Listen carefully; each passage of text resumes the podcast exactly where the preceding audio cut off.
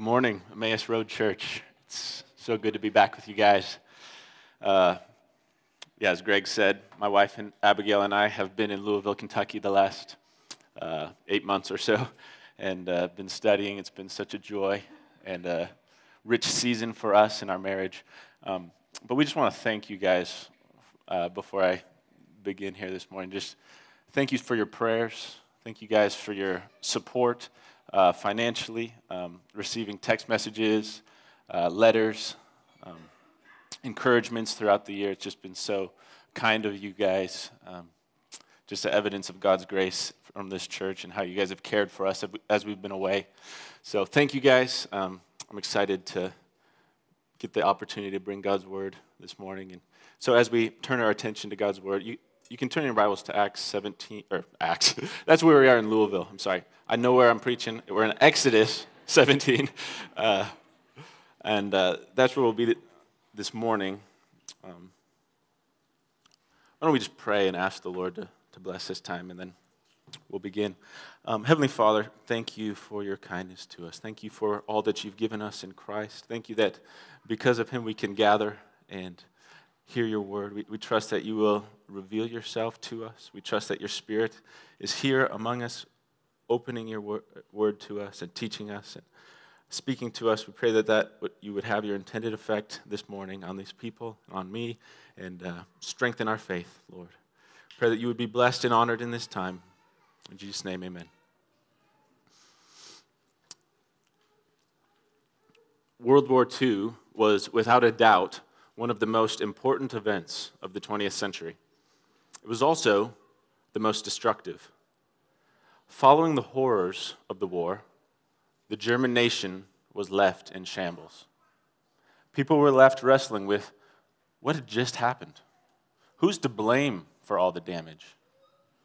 In the wake of all these atrocities, a certain German Lutheran pastor by the name of Gunther Rutenborn wrestled with these questions. The answer to his wrestlings came out in a play he wrote called The Sign of Jonah. In this play, the story follows a group of people as they seek to determine who is responsible for the destruction brought on by the war and Holocaust. The big question that the play asks is who's to blame for all these tragedies? One writer, summarizing the answer that the play means to draw the audience into seeing, writes no one is really to blame. A stormtrooper was merely following orders. An industrialist merely kept up production. A citizen simply did not become involved. Yet, in defending their own innocence, each of the accused becomes an accuser. All are guilty. Some are guilty by words, others by silence, some by what they did, others by what they did not. And suddenly the accused accusers all take up another cry. We are to blame, yes, but we are not the most to blame. The real blame belongs much higher. God is to blame. God must go to trial. So, what do the people do? In the, pray, in the play, they bring God to trial. The people not only accuse God, but prosecute, convict, and sentence God. When faced with the hard things of life, how is it that people tend to react? See, the history of God's people is not just that the exodus out of Egypt. Their journey to the promised land includes severe trials that test their faith and reveal the object of their trust. And what about us? Most of us know the joy of delivery out of sin's captivity but how are we doing on this journey to the promised land? How do you respond to the difficulties and tragedies of life? Is it possible that we, like the people in Rutenborn's play, would put God on trial? This is precisely what we see the people of God do in the wake of their crisis from our text in Exodus 17 1 through 7. So, this text is very instructive for each of us. And so, as is the custom here, if you guys would please stand, we're going to read from Exodus 17, 1 through 7. And out of reverence for God's authoritative word, uh, We'll stand and, and hear God address us through the reading of his word. All the congregation of the people of Israel moved on from the wilderness of Sin by stages, according to the commandment of the Lord. And they camped at Rephidim, but there was no water for the people to drink. Therefore, the people quarreled with Moses, and they said, Give us water to drink. And Moses said to them, Why do you quarrel with me? Why do you test the Lord? But the people thirsted there for water. And the people grumbled against Moses and said, Why'd you bring us up out of Egypt to kill us and our children and our livestock with thirst? So Moses cried to the Lord, What shall I do with this people? They are almost ready to stone me. And the Lord said to Moses, Pass on before the people, taking with you some of the elders of Israel, and take in your hand the staff with which you struck the Nile, and go. Behold, I will stand before you there on the rock at Horeb, and you shall strike the rock, and the water shall come out of it, and the people will drink. And Moses did so in the sight of the elders of Israel, and he called the name of the place Massah and Meribah because of the quarreling of the people of Israel, and because they tested the Lord by saying, Is the Lord among us or not? You may be seated.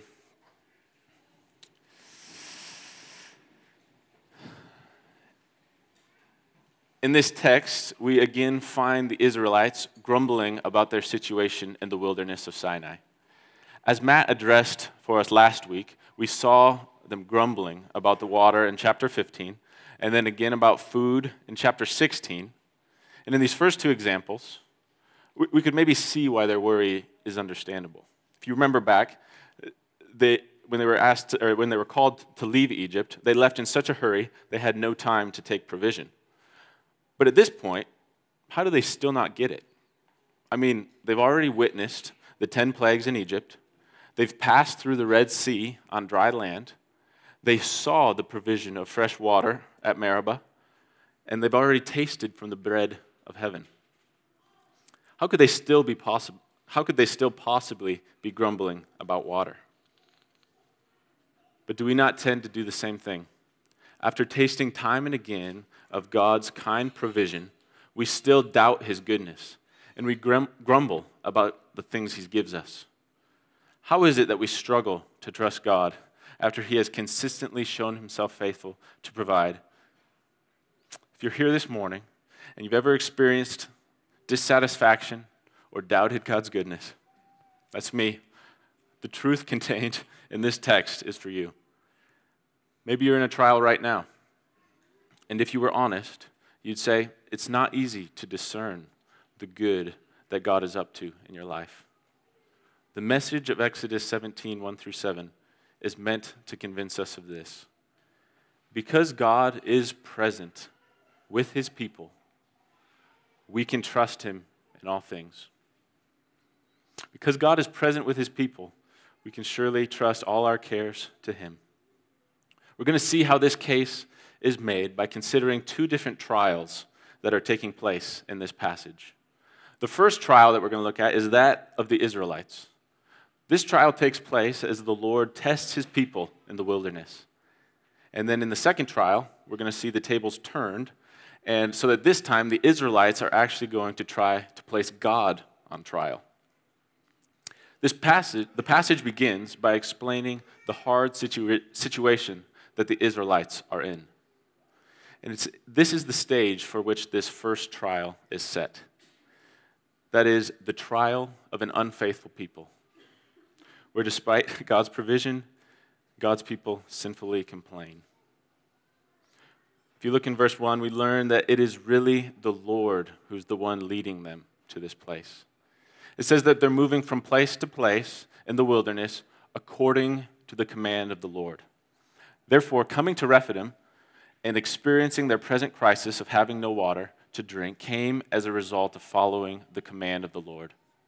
As part of their spiritual ongoing education, the Lord has been bringing them through a series of tests. We saw this at the water of Marah in Exodus 15 25, where it says that God tested them after he had made the bitter water sweet. Then again in chapter 16, verse 4, when the Lord provided bread from heaven, he says he does so in a way that I may test them, whether they will walk in my law or not. See, the purpose behind both of these trials is revealed as a means of testing the people to see, um, to see if they will continue to trust and obey him. As God had said to Moses in Exodus 15, verse 26, there he tested them, saying, If you will diligently listen to the voice of the Lord your God, and do that which is right in his eyes, and give ear to his commandments, and keep all his statutes, I will put none of the diseases on you that I put on the Egyptians, for I am the Lord your healer. So let's turn our attention to look at this trial that we find them starting in verse 1. Um, says, All the congregation of the people of Israel moved on from the wilderness of Sin by stages, according to the commandment of the Lord, and they camped at Rephidim, but there was no water for the people to drink. So consider this scene. Here we have the entire congregation of Israel. Says that it was around 600 men who came out of Egypt, and that includes, or, and then with that, all of their women, children, so that estimates are around 2 million people and their livestock out here in the middle of nowhere, Rephidim, and there's not a drop of water for them to drink. They cannot just stop by the nearest Flying J and freshen up on snacks and beverages. No, they and their vulnerable families and flocks are experiencing deep thirst, and they see no way of satisfying it. In verse 3, it says that the people thirsted there for water. I can think of almost no more natural human impulse than that of thirst. Right? Our thirst drives us. After you come in after a day of yard work or come back on a hot day from a run, nobody has to tell you to go take a drink of water. Right? Your body craves it. So consider your response when in that craving you can find no satisfaction. Picture yourself out on a let's say a remote hike in the Grand Canyon. The sun is beating down on you. You just drank your final water bottle a couple hours ago, and you finally come to a rest area. You see a faucet, and in your thirst, you rush over to turn the knob. Then, as you twist the knob, your hope of a drink is crushed as nothing but dust comes out. And then, to make matters worse, you turn around and you see the despairing look on your spouse and kids. Your hope is crushed even further. Well, how do the Israelites handle the pressure from the situation that they're experiencing? See in verse 2 and 3 how the circumstances expose their hearts. It says, Therefore, the people quarreled with Moses, and that in their thirst, the people grumbled against Moses and said, Why did you bring us up out of Egypt to kill us and our children and our livestock with thirst? They're enraged with Moses and they blame him for bringing them out into the wilderness to die of thirst. See, when we are pl- placed in pressing situations like this, our natural tendency is to begin blaming someone else. Right? The question of who got us into this mess quickly becomes a finger pointing match of accusations. On the surface, it seems obvious that in the people's mind, well, Moses is to blame for the situation. However, in this case, Moses was really just the nearest one to point the finger at the displeasure that they felt with Moses was really just a symptom of their deeper displeasure with God. This is shown in Moses' response to them at the end of verse 2, where Moses says, Why do you quarrel with me? Why do you test the Lord? God was the one who had appointed Moses as their leader, and Moses led them according to the word of God. Therefore, the people could not reject Moses without really rebelling against God. See, Moses didn't lead them to this place because he thought that, well, this is where the water is. It was because he was following the command of God. Their situation was the result of God's sovereign leading over their lives. Therefore, their dissatisfaction and grumbling, and really any grumbling for that matter, therefore, um, is really a result of the sinful dissatisfaction we feel with God and his sovereign rule.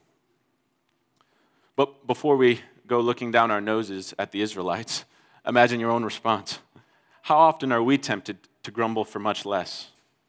Grumbling about your brother taking the last slice of pizza, grumbling about your spouse when they interrupt your reading or some really important task that you're working on, um, grumbling after you've hit the third red light in a row, grumbling at the extended winter that just won't end. uh, easy for me to say when I'm in Louisville, Kentucky, and it's 60 degrees. So, um, okay, so we can all grumble and get upset at different times. But what, what's the big deal with that? I mean, we're all just human. Don't kid yourself. Grumbling is no small offense. Look how quickly their initial grumbling escalates and the point where it ends. Moses cries out in verse 4 What shall I do with this people? They are almost ready to stone me. You see, their angry grumbling and quarreling has grown to the point where Moses was convinced the people were about to stone him. In their rage, they were ready to kill the man they saw stand before Pharaoh on their behalf, the man who had led them out of slavery through the Red Sea, and the man through whom God had performed miracle after miracle for their good. Now, in a moment of intense thirst, they are ready to put all that aside and kill him. Notice the subtle progression. It begins with a natural and good desire for water. And then that desire is unfulfilled in, first, in verse 1, and they begin to grumble, and that unfulfilled desire, or, and then, sorry, they then begin to grumble, and the unfulfilled, unfulfilled desire begin quarreling with one another, and they blame Moses. And then their anger grows, they make demands, and they are ready to murder if those demands are not met. James 4 explains this kind of trajectory when the unmet desires in our sinful hearts. Similarly, when he says, What causes quarrels and what causes fights among you? Is it not this, that your passions are at war within you? You desire and do not have, so you murder. You covet and cannot obtain, so you fight and quarrel. You do not have because you do not ask. How different this situation could have looked had the Israelites turned to God in faith after trusting, seeing all his kind provision and looked to him and ask, saying, God, supply us our, our, our needed water. But they didn't. And this treachery here left a serious mark then for future biblical writers.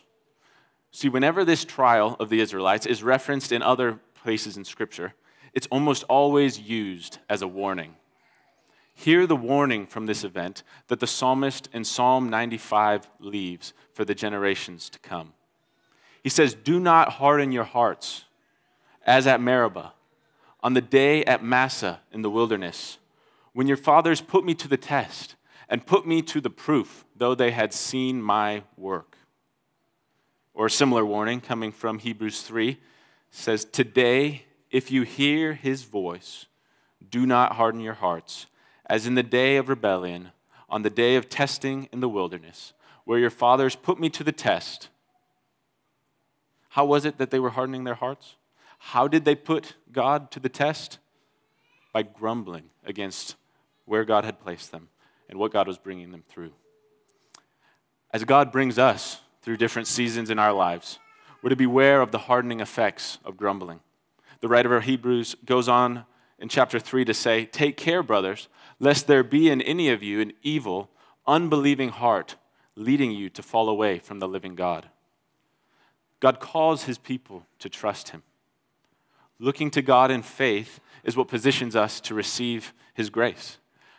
However, when we complain, we're doing the opposite. When we complain, our complaints are really against God, the one who's ruling all things sovereignly. Our discontent in our circumstances is really a demonstration of dissatisfaction with God and His rule.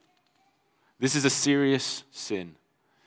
It demonstrates a lack of confidence in God's word and character. This is the opposite of faith. And it is the same hard heart of unbelief that would soon prevent the Israelites from entering into the promised land. And, and which keeps us from all that God has promised for us in Christ. The Israelites' example of unfaithfulness ought to serve as a sober warning for us. Like the Israelites, we're all going to find ourselves in different seasons of want or desire. And on this occasion for them, it was water to satisfy their thirst. For us, it could be any number of wants, often with desires that are good or even needful.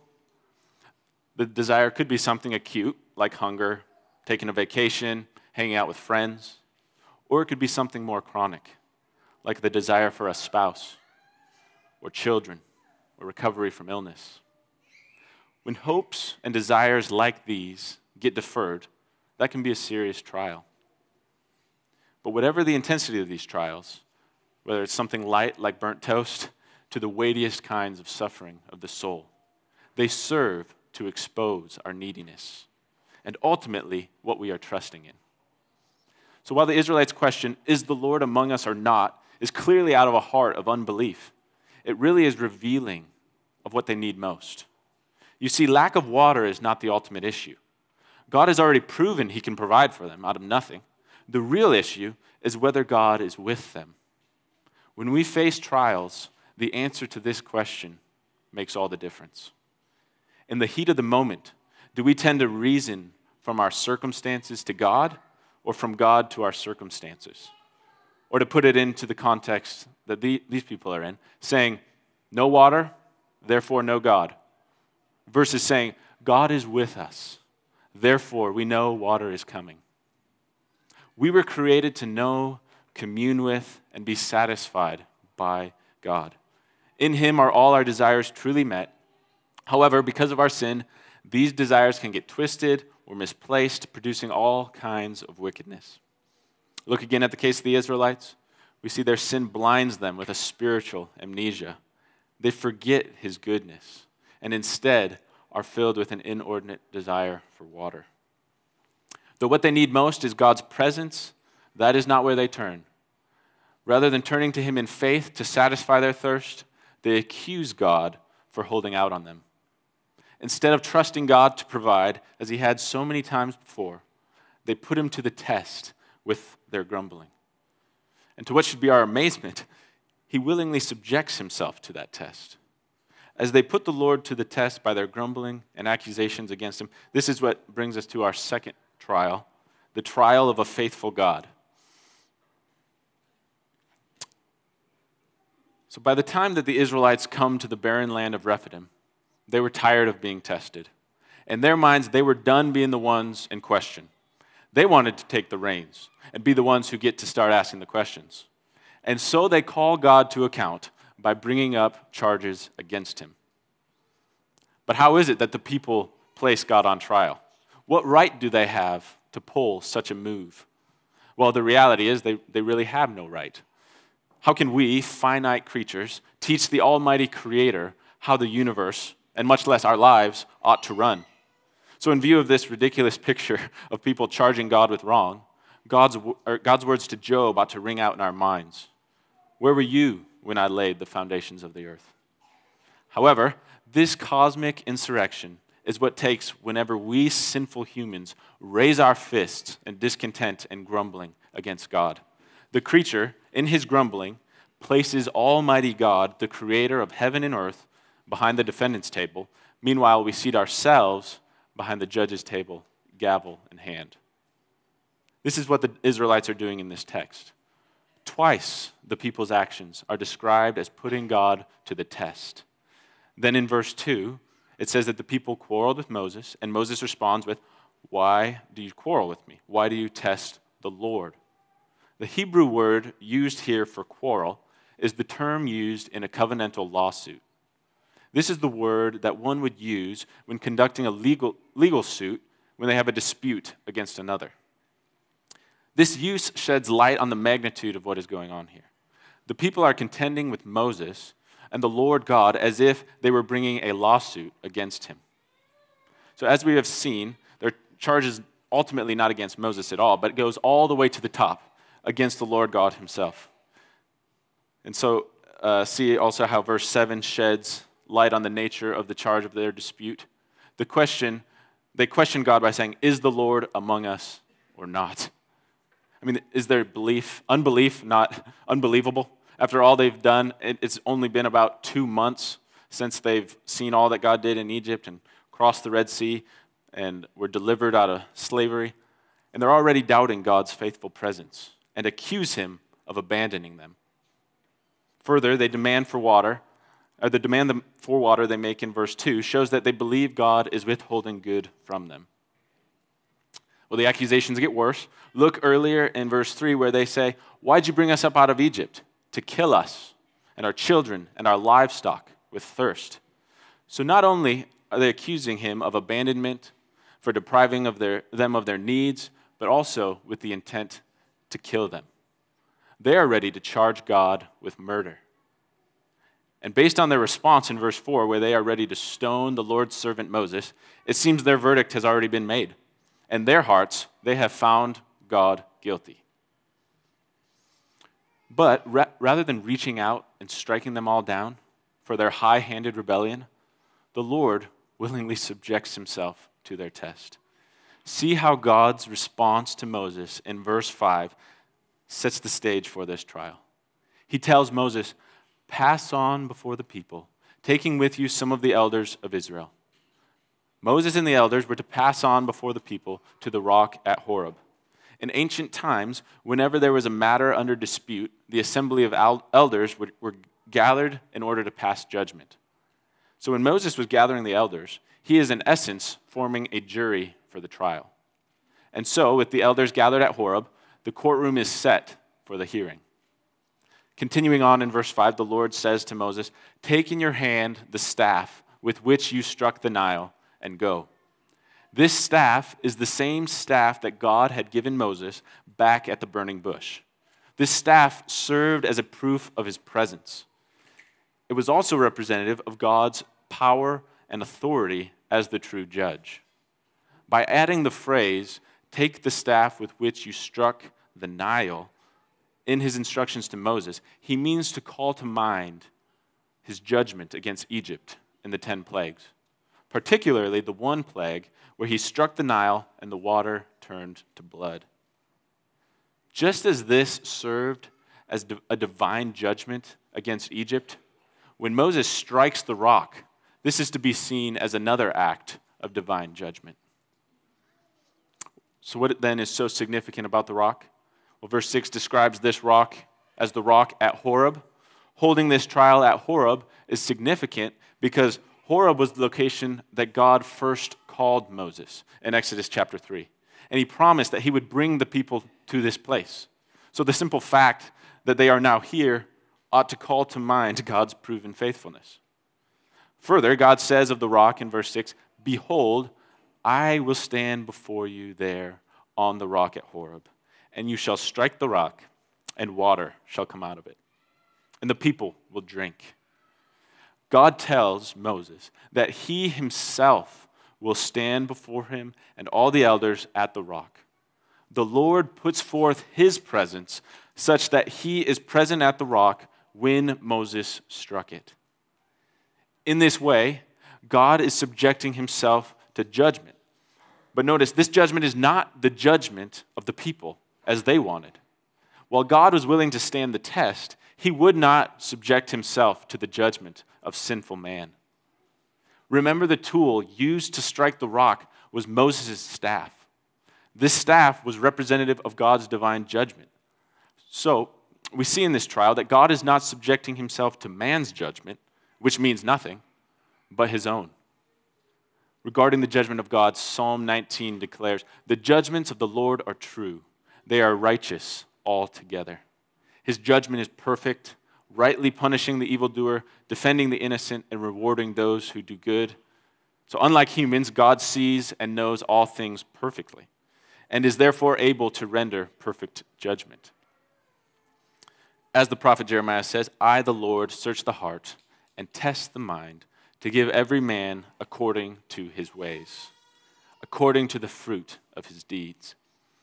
And so, in light of the charges brought by the people against the Lord, it is this righteous judgment which will declare the decisive verdict. We then see this verdict continuing in verse 6, where it says that in the sight of all the elders, Moses strikes the rock, and fresh water pours forth from the rock. The same staff that had struck Egypt in judgment and brought forth death is now used to strike the rock bringing forth fresh water necessary for sustaining life. God's judgment on the wickedness of Egypt rightly brought forth death and decay in the land. So, how does that same divine judgment now bring forth life giving water for the Israelites? It's not because they were worthy in themselves. By their testing of God, they have already proved their wickedness. Should any of them try to stand at the rock in judgment, they would have shared the same destruction as Egypt. But the fact that fresh water pours forth declares a contrary verdict. It demonstrates not only God's gracious presence with them and provision for them, but that the Lord is blameless in righteousness. When the people finally satisfy their thirst with the refreshing water from the rock, the proof of God's presence, provision, and pr- protection ought to ring out in their minds as the water passes over their lips, declaring, contrary to all their accusations, God is faithful. God's solution to the people's grumbling was not to just wipe them out, nor was it to just yell at them, say, Stop grumbling. Rather, he proved his presence with them by providing them with water in their weak and needy state. Well, we're not clearly not to take this as an excuse for our grumbling. This text demonstrates how our grumbling exhibits a hard hearted unbelief toward God, which puts him to the test. It is a major offense which other scriptures warn against and which must be repented of. So, what then does this text say to grumblers like you and me? God's word to us this morning graciously warns us and calls us away from the futility of this sin and to Himself.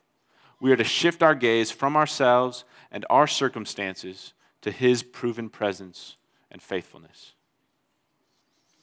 You may ask yourself, okay, so maybe God did this for the Israelites long ago, but how can I be sure that God cares about my life? Wasn't he doing something special back then for Israel that doesn't really take place anymore? I mean, I haven't seen bread come from heaven. I haven't seen the Red Sea split and walk through it on dry land. How can I trust that God's going to act in this same way toward me? We started this message thinking about Rothenborn's play. In this play's conclusion, God is accused, found guilty, and sentenced to become a human, a wanderer on earth, deprived of his rights, homeless, hungry, thirsty, he himself shall die, lose a son, and suffer the agonies of fatherhood. And when at last he dies, he shall be, be disgraced and ridiculed. In God's perfect righteousness, he subjects himself to an even greater punishment than we rebels demand in our blasphemous judgment. You see that what happened at the rock at Horeb was really a foreshadowing of greater realities yet to come. When Moses struck the rock with his staff, this was not to be the last time that God would submit to the blow of his own justice. The rock that was struck in the desert would be struck again as God sends his own son, Jesus Christ, into the world. Paul identifies the rock they drank from at Horeb as Jesus when he says, all drank the same spiritual drink, for they drank from the spiritual rock that followed them, and the rock was Christ. This time, Christ would take on flesh and step into the brokenness of the world as a man. He was afflicted and tempted in every way that we are, yet without sin. Unlike us, in all his trials, Jesus never grumbled. From being tested in the wilderness to hanging on the cross, he perfectly submitted to his Father's will. At the cross, Jesus hung carrying the weight of our sin and the blame that we deserved. Before an enraged and unfaithful world, he faced God's judgment. As the prophet Isaiah says, we esteemed him stricken, smitten by God, and afflicted. Sorry. Sorry. It's good news. But he was pierced for our transgressions, he was crushed for our iniquities. Upon him was the chastisement that brought us peace, and with his wounds we are healed. The divine judgment that Jesus faced on the cross was taken on our behalf. John details these events at the cross, saying, One of the soldiers pierced Jesus' side with a spear. bringing a sudden flow of blood and water. Unlike the rock at Horeb, this time, not only water came out, but water and blood. He shed his blood for our sins, dying the death that we deserve to die. But notice that water was also included, proving that Jesus not only died, but that by his life we would have life. By his death, sorry, we would have life. As Jesus had said in John 4:14, whoever drinks the water I give him will never thirst. Indeed, the water I give him will bring become in him a spring of water welling up to eternal life. Everyone who then comes to him in faith receives the gift of forgiveness, eternal life, and is sealed with the Holy Spirit. In Christ, God has accomplished for us immeasurably more than that which Israel received at Horeb. Through his atoning life, death, and resurrection, Christ secured for us what is necessary to meet our greatest need the forgiveness of sin and reconciliation with him in Christ. God provided for the needs of his people despite their sinful complaining. How much more do we know of his goodness when, despite our many sins, God has provided for our greatest need? And this is not just a past event. By the Holy Spirit, God's redeeming work continues to be applied to us now, and his presence continues with us now by his Holy Spirit. So, are you thirsty this morning? In your need, are you feeling dissatisfied or doubting God's goodness? Are you tempted to grumble against God like Israel, saying, Is the Lord really among us? To answer that question, look to Christ, the rock.